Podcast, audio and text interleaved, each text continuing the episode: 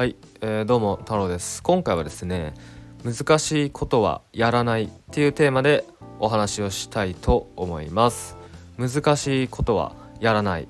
です。はいでまあ今日ちょっとね久々の音声配信えポッドキャストスタンド FM の更新になってしまいましたけどえ今日からですね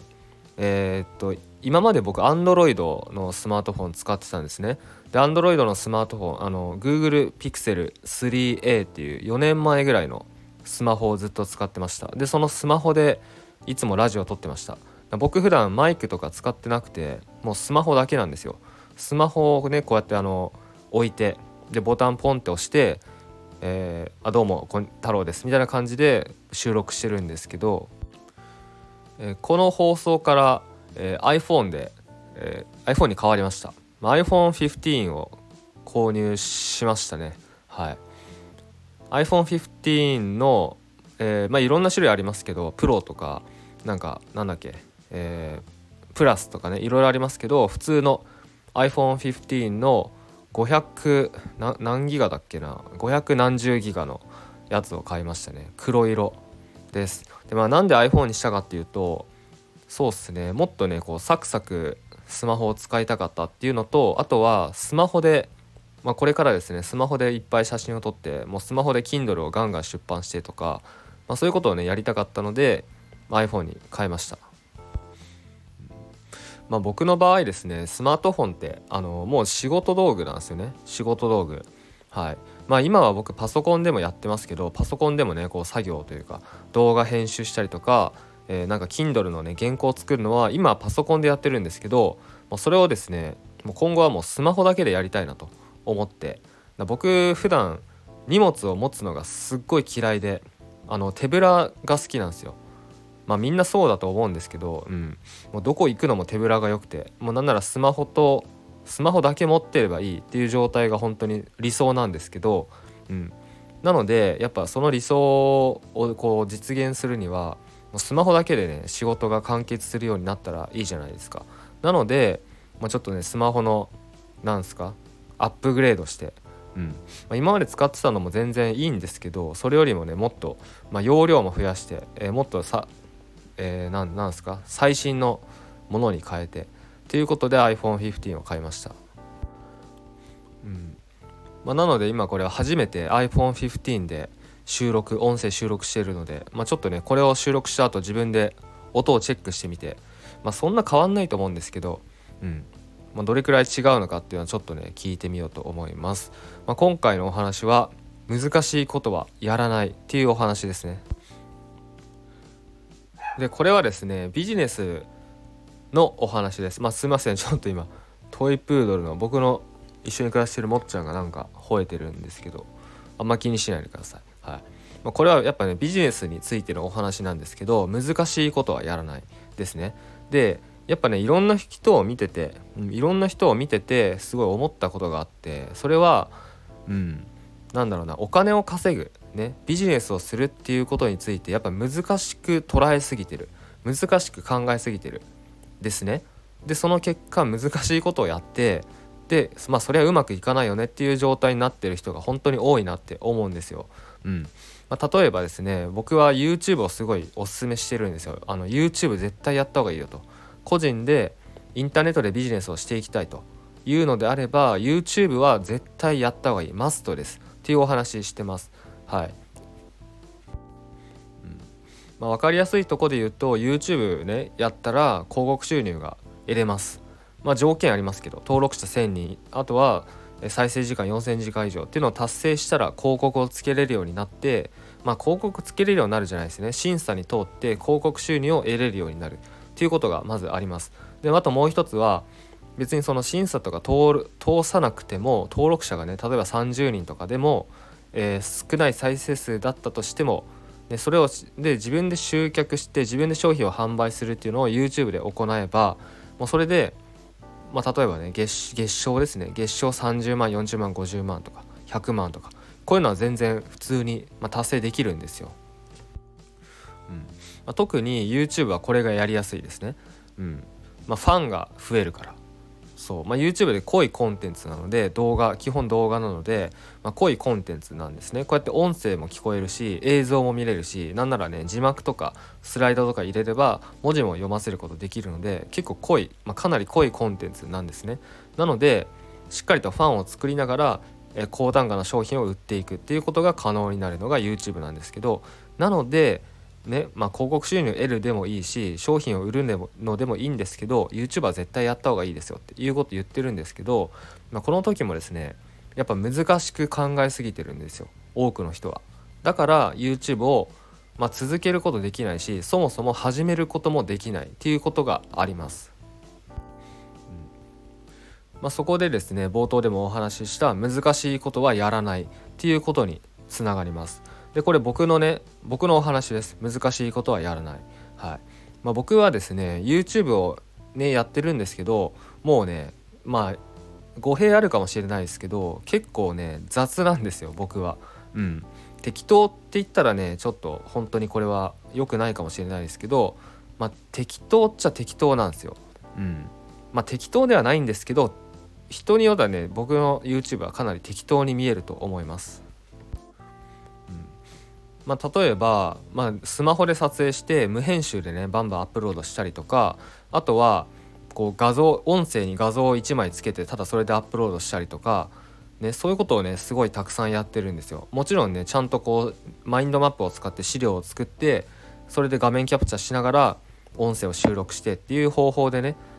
動画作ったりとかもするんですけどまあでもですね実際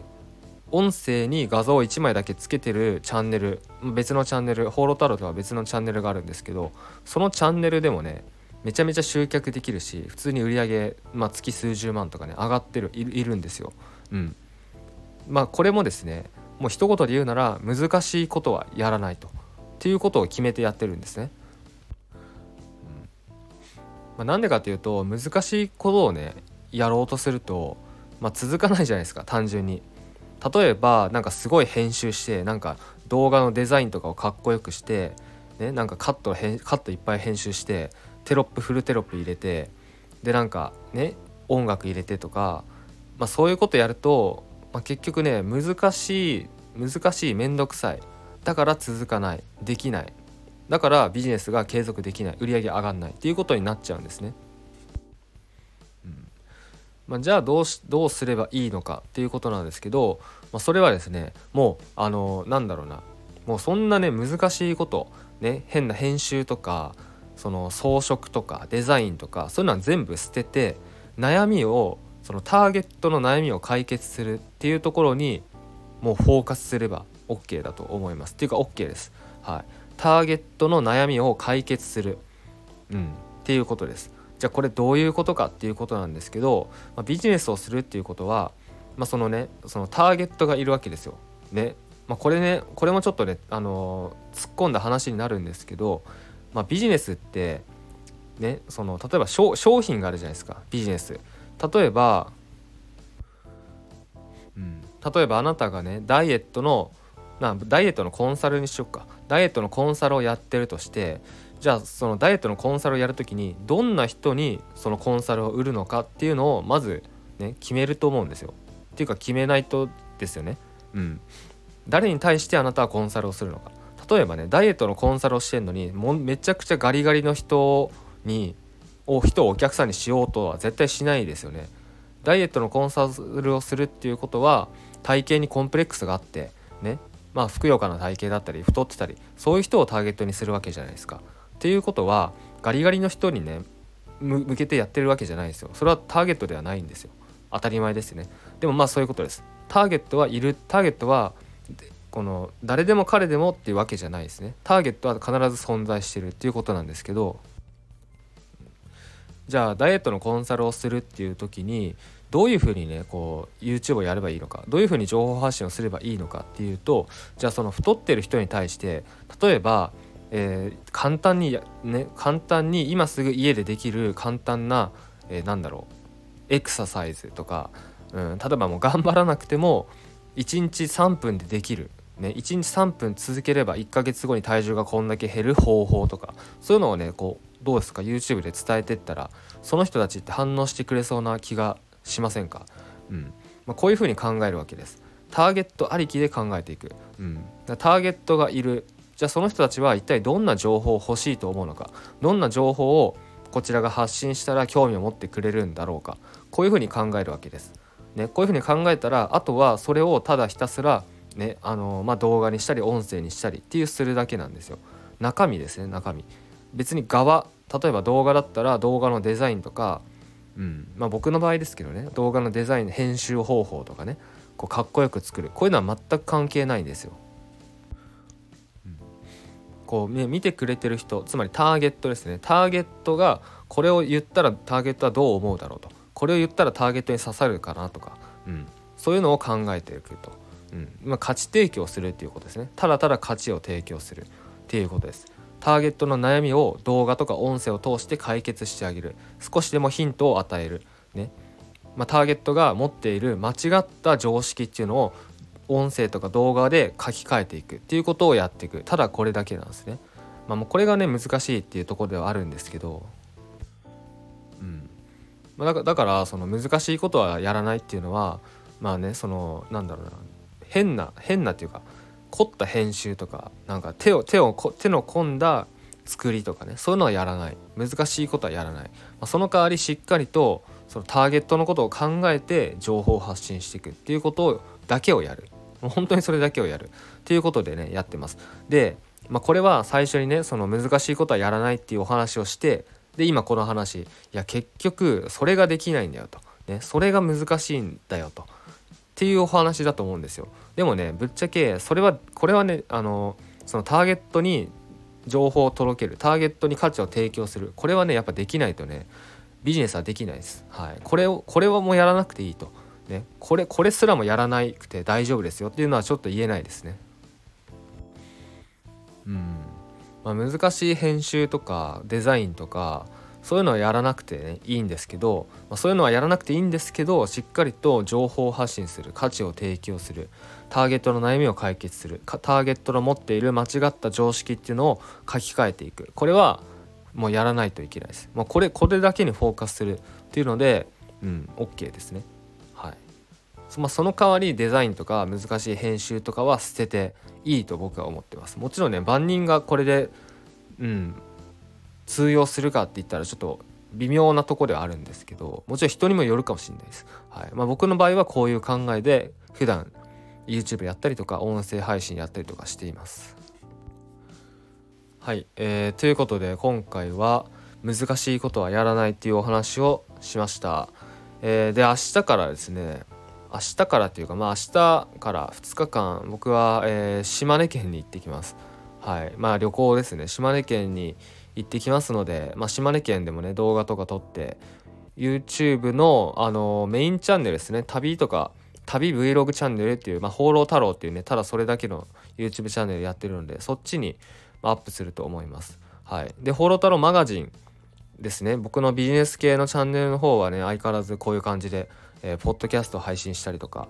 あとは最近は「放浪太郎の流儀」っていうねちょっとあのなんすか？遊び 遊びっちゃ遊びですけどそういう動画シリーズとかもやってるので、まあ、そういうのアップしていきますので、えー、ポッドキャストもしくはスタンド FM で僕の音声聞いてる方は是非 YouTube もチェックしてください、えー、それでは最後までご視聴ありがとうございました。